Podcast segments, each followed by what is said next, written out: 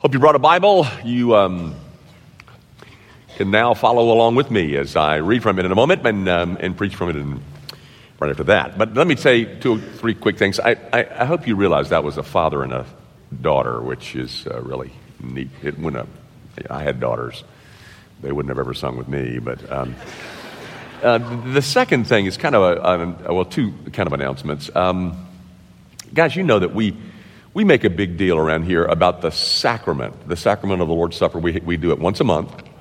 Um, we don't do it uh, once a quarter, we do it once a month. And there is a couple that has served you and served us very well for years.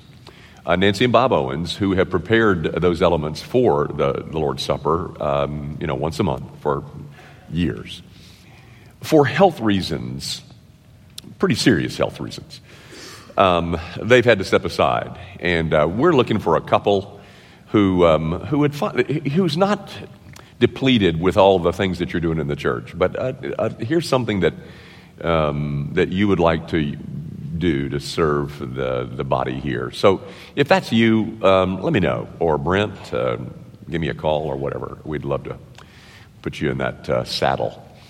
And then the, the final thing is, uh, I think you know that this was the weekend that we were supposed to host Rosaria Butterfield over sexuality and the Christian, and it was canceled, canceled uh, by her because of her mother's um, illness, and she wanted to attend to her mother. And uh, fortunately, well, well, fortunately she was there, but her mother did die on Thursday. Um, the day right before she would have been here. So we're glad that it all worked out providentially that she could be there uh, instead of here, uh, even though we're disappointed that she wasn't. We're trying to reschedule. We'll let you know if that happens.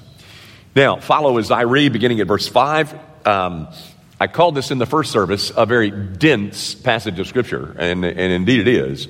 Dense in the sense that it's so thick with, um, with richness, not, not dense in the th- sense of, you know, I can't understand. You can understand it, but it's dense in, in all it contains. So let me read you just nine verses, beginning at verse 5.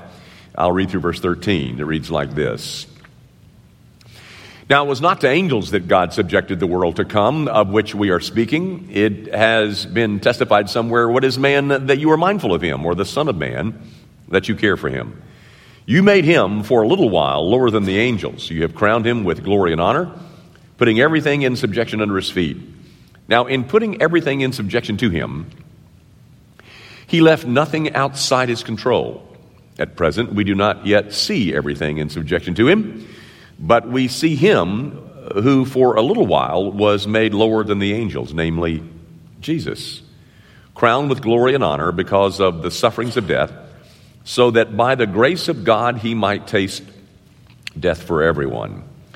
For it was fitting that he, for whom and by whom all things exist in bringing many sons to glory, should make the founder of their salvation perfect through suffering. For he who sanctifies and those who are sanctified all have one origin. That is why he is not ashamed to call them brother, saying, I will tell of your name to my brothers. In the midst of the congregation, I will sing your praise. And again, I will put my trust in him. And again, behold, I and the children God has given me. the grass withers and the flower fades, but the word of our God, this, this word, this endures forever. Guys, uh, that text that I just wrote you or read you um, confronts me with a rather unsavory choice. Here, here are my options. I could try to wade through the enormous genius of his argument along with you, which is exquisite, the argument, and, and, and very intricate, and you could get it. But it would take a while, an hour or so. But if I were to preach an hour here, um, first of all, I would lose most of you along the way, um, giving you a quick nap before the Super Bowl. Um, and, and then uh, you wouldn't come back next week thinking that guy's going to preach an hour again. And then the volunteers in the nursery would stone me. The, the other option um, is to cherry pick. And, and by that I mean this um, I'm, I'm going to choose a, couple of nuggets out of the passage, hoping not to lose much of his argument. At the same time, carrying you along with me, uh, not, not putting you to sleep, and um, you know, finishing in 35 minutes. Um, so that's the option, obviously, that I've chosen, and that's what we're going to try and do this morning. But let me give you, let me try to illustrate what it is that I think we're doing. What I'm going to try to lead you in, okay? This is just an illustration of what I'm hoping we can do with this very dense passage to illustrate. Um, have you ever heard of Filene's basement?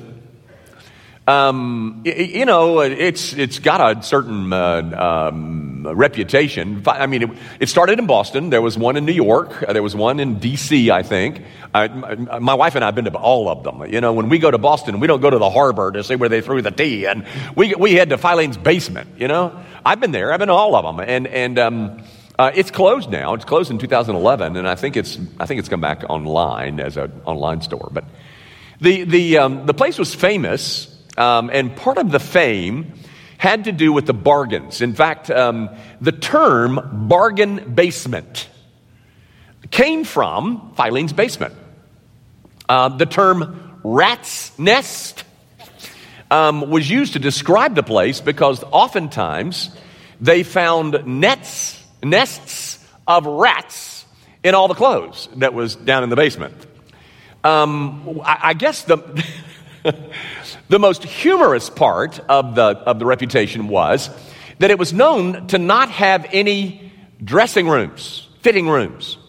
And so, in the midst of the, the, uh, the, um, the sales, the big, big sales, uh, you know, where, in fact, um, where they said their slogan was, uh, This is where uh, bargains were born. 70% off the famous brand, you know? So in the midst of all the, the sales, because they were in the dressing rooms, people would disrobe right in the aisles to, um, to um, on the clothes. It was said on numerous occasions that in the midst of the frenzy, people lost their own clothes in, in all of the, the stacks and piles of stuff and had to walk out in their underwear. Now, that didn't happen when, when we visited uh, Filene's basement. But um, I, I tell you that story to say this that's what we're about to do.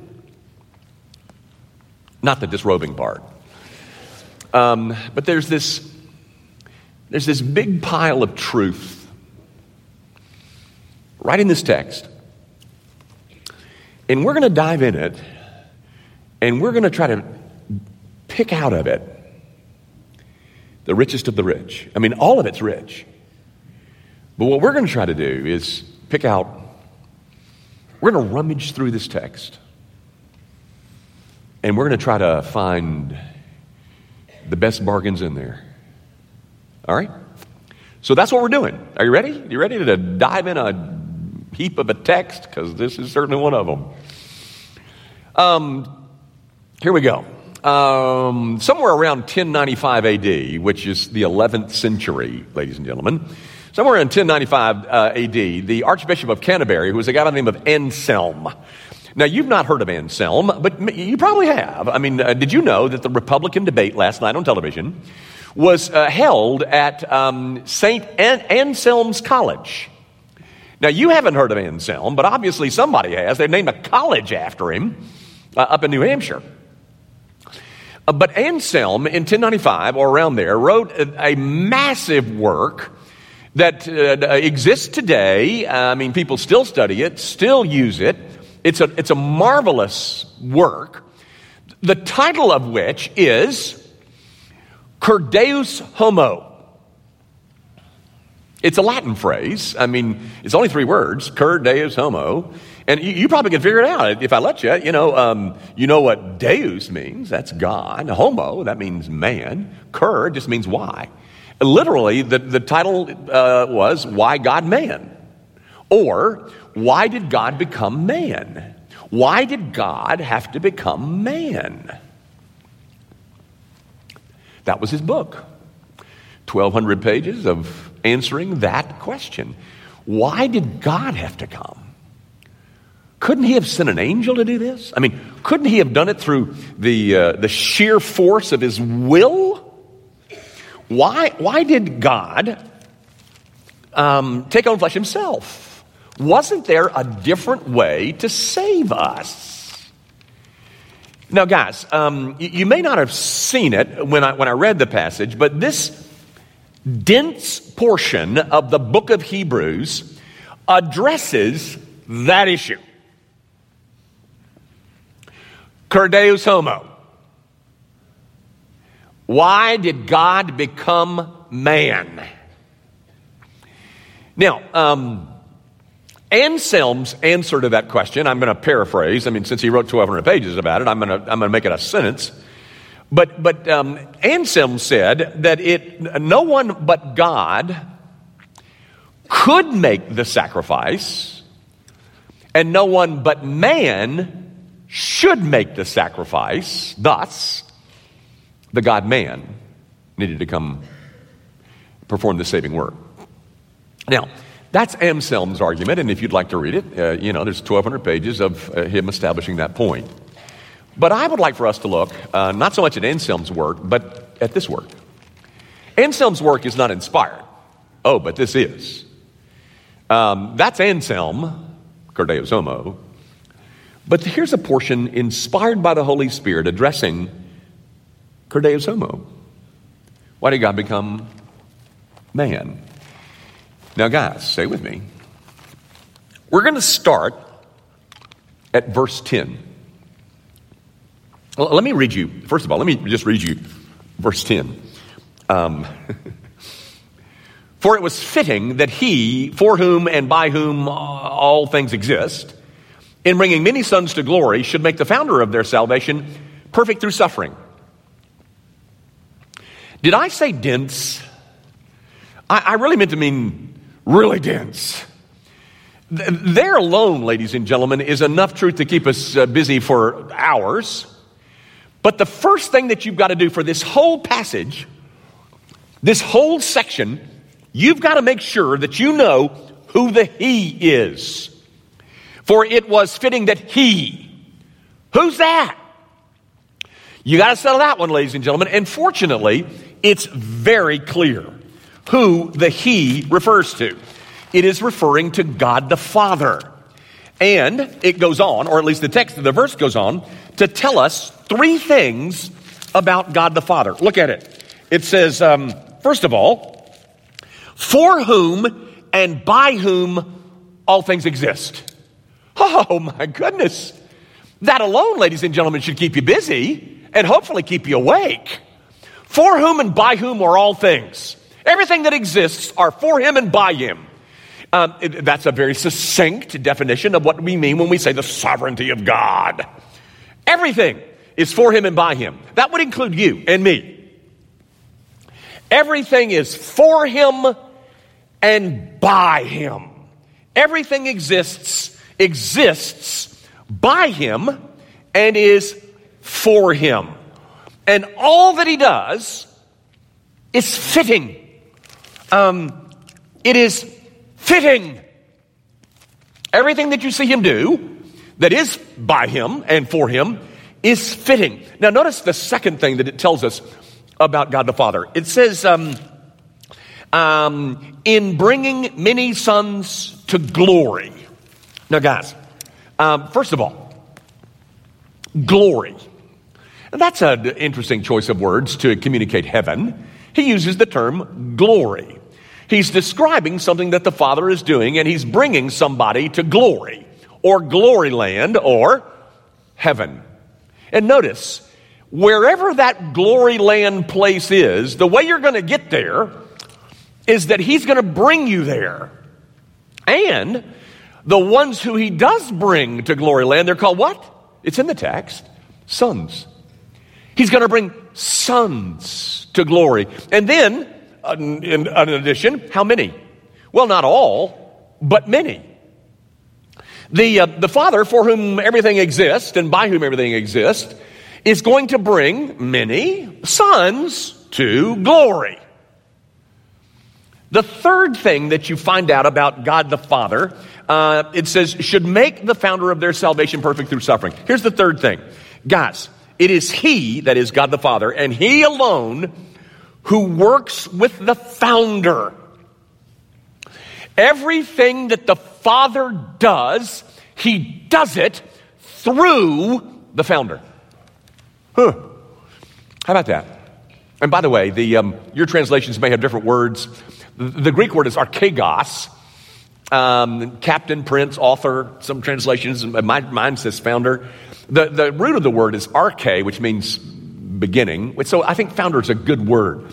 But the point is simply this no one arrives in this glory land place without the founder.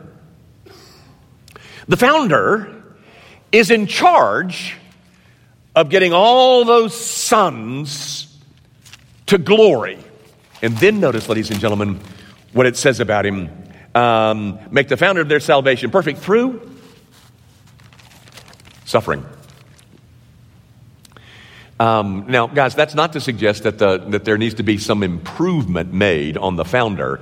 It is simply suggesting that everything that the Father does, He does through the Son, and He is adding he is, um, his perfection, the, the, founder's perfection, has to do with the work that he's about to accomplish through suffering. Now, we don't like that idea. Um, we don't like to talk about our own suffering, and uh, we don't like the idea that. Um, that, the, that, the, that, that, that God is going to accomplish redemption, but it's going to involve suffering. Well, if you don't like that one, let me, let me give you another one to chew on. You ready? This is, um, this is something that is found in Isaiah 53 10, and it says this It was the will of Yahweh to crush him. How do you like that? It was the will of Yahweh to crush him. Why? Why would the father want to crush his son? Because, ladies and gentlemen, it is fitting. It is fitting because that act is consistent with the character of God. You see, God cannot set aside his justice nor dispense with his justice, even if it means saving you. The only way that he can save you is through the satisfaction of his justice. And so his son is the satisfactory payment of the debt that I created. And so um, my sin is satisfied by a payment made by the one who is called founder here but is said to be crushed in Isaiah 53. Um, God does not set aside one ounce of his justice so that he can accomplish my salvation. Christ must suffer to satisfy the justice of God. Okay? Um, the Father works on the founder. Um, uh, to make him perfect through suffering. Which brings us to verse 11. And the focus of are you still are you still rummaging? Hope so. Keep looking in here, ladies and gentlemen, because it's still got some great bargains in here. Verse 11 changes the focus.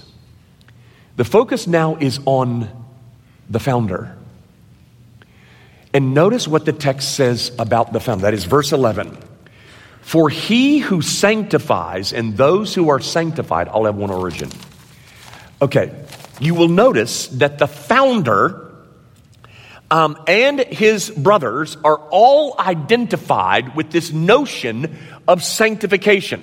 That is, he who sanctifies and them who are sanctified. Now, gang, stop right there. Um, of all the descriptions that could have been used to depict and explain and describe the sons that God is going to bring to glory, the one that is used here is that the ones that he's going to get to glory are the ones that are sanctified.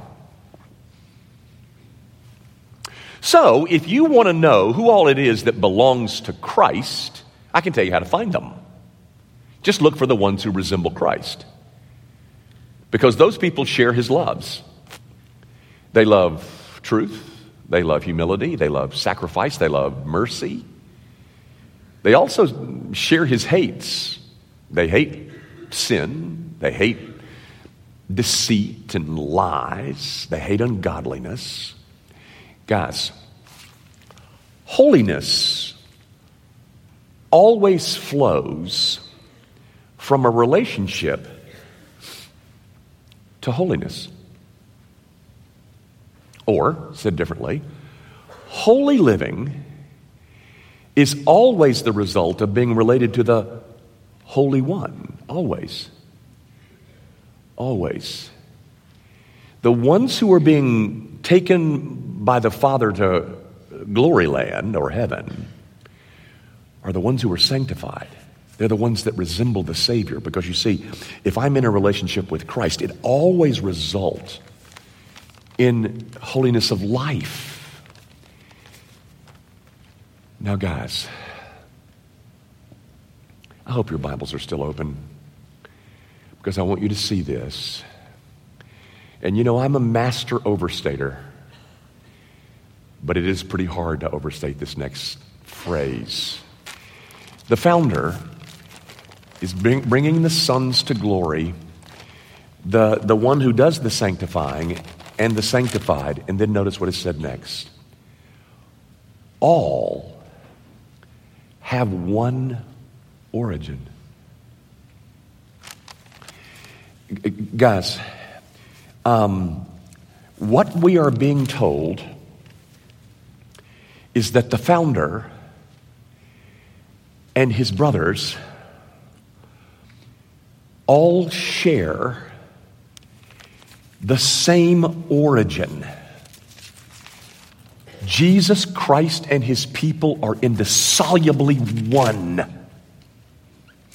Between Christ and his people, there is a complete identification, a deep commonality.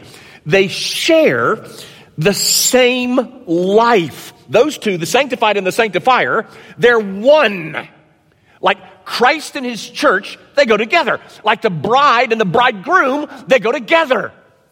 They don't exist separately. Guys, let me, let me see if I can, um, maybe this will help. Um, if a very wealthy man was to marry a very poor woman, the moment that they were married, she would immediately become wealthy.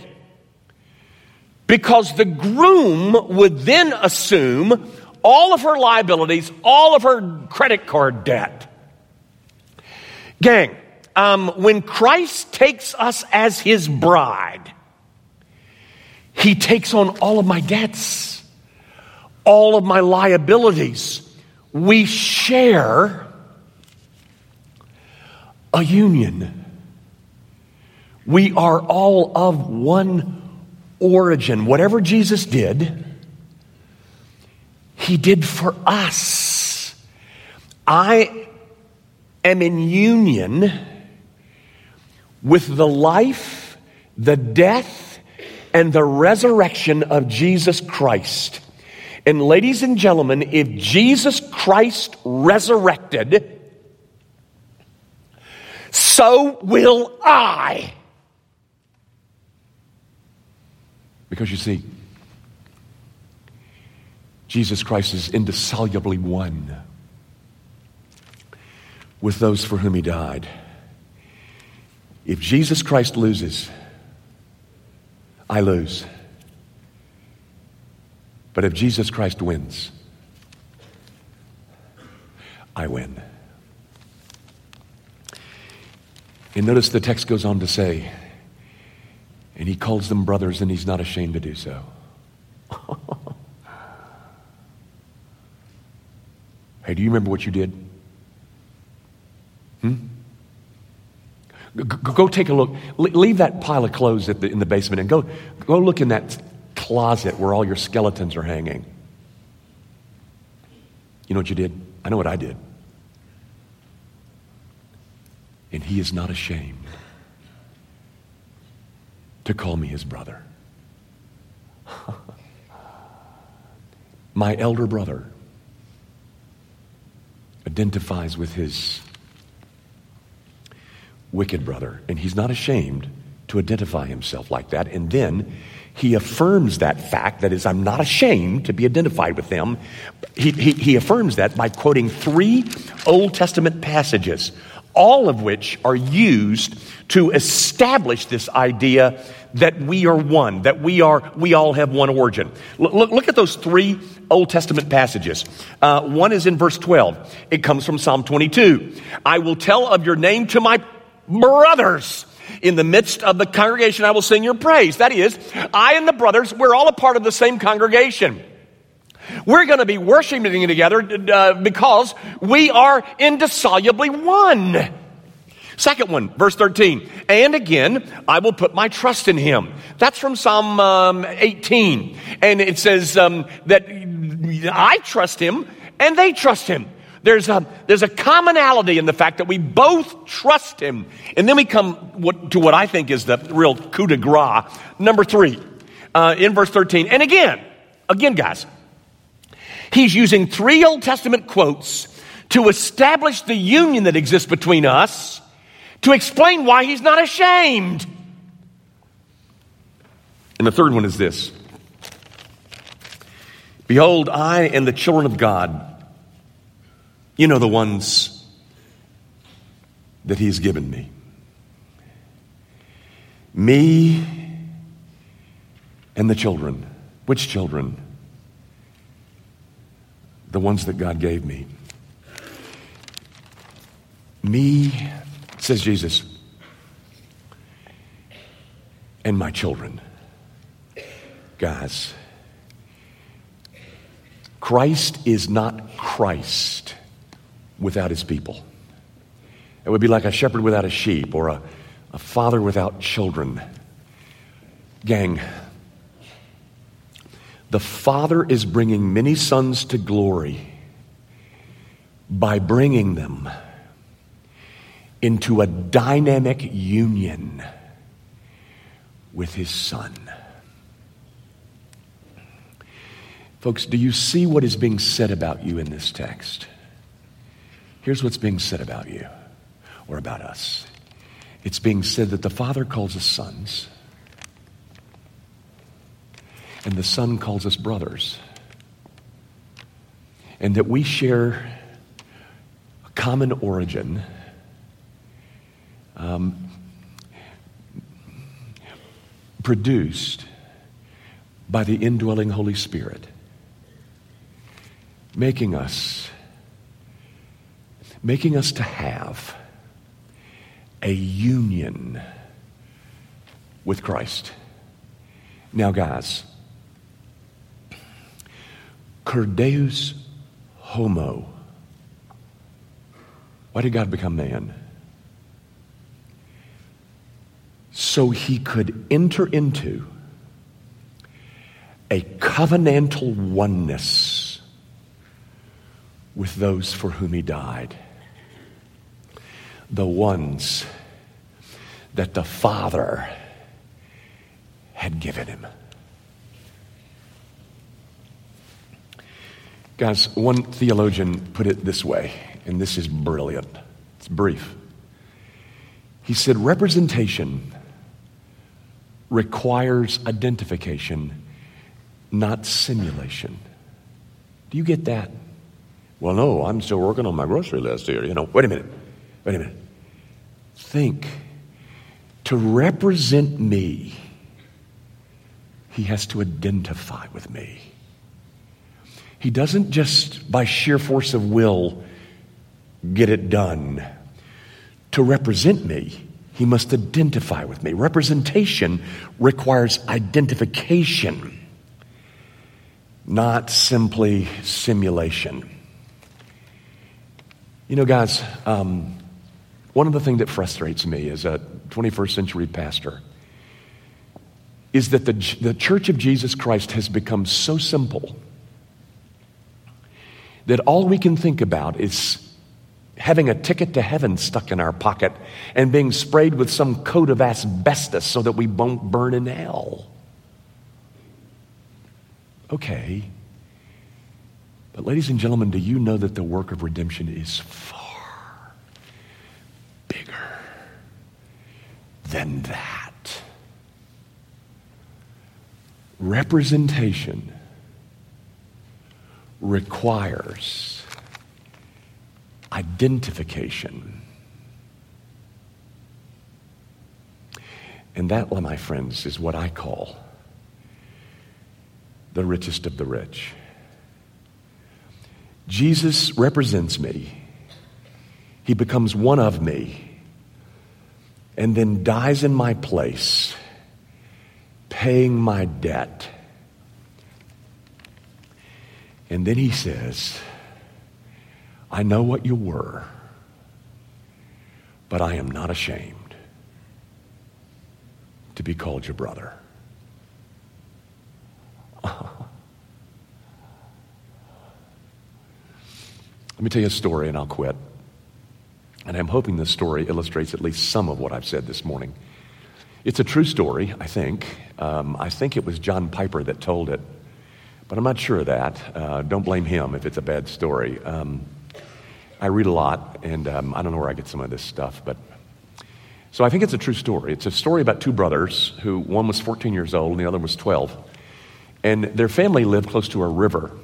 And so one beautiful day, they were out playing, uh, you know, around the countryside there, around the river, and just being the adventurous kind of young boys that they are, you know, 14 and 12.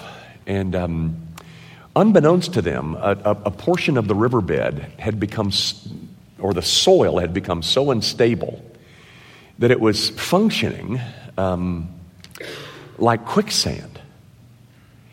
And so the boys were playing, and wouldn't you know it, they get caught in this quicksand like material in the riverbed. Several hours passed, and of course, the family grew very concerned, and so they sent out a, a, a, search party to try and find them. It didn't take them long because they weren't really far from the house. Didn't take them long to find them. They and when they when they found them, they found the 12 year old brother stuck in that stuff up to his waist, screaming for somebody to come and help him. And so they race to this 12 year old boy, and, and, and they're screaming the whole uh, time that they're running towards him Where is your brother? Where is your brother? Do you know what happened to your brother? And the little boy said, Yes! I'm standing on his shoulders.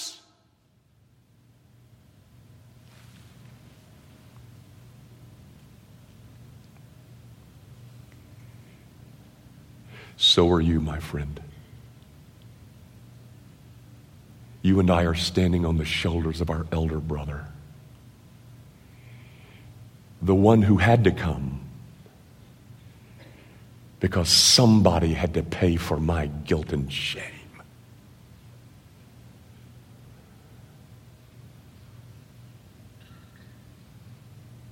Cur Deus homo. Now you know.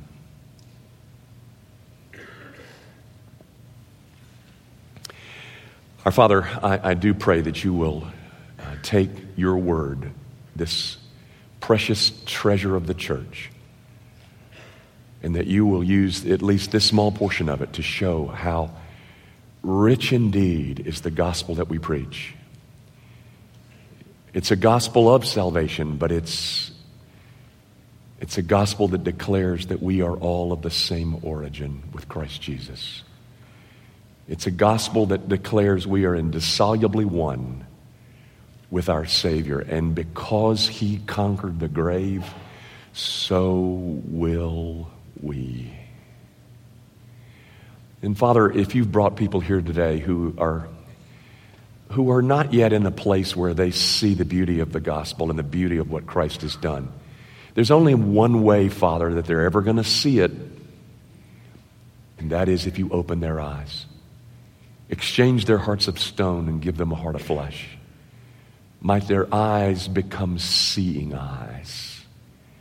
And might they see what so many of us have seen before that the only hope there is for us comes as a result of what Jesus Christ has done on our behalf. Oh Lord Jesus, might you be magnified among us this morning. We ask it, of course, in Jesus' name.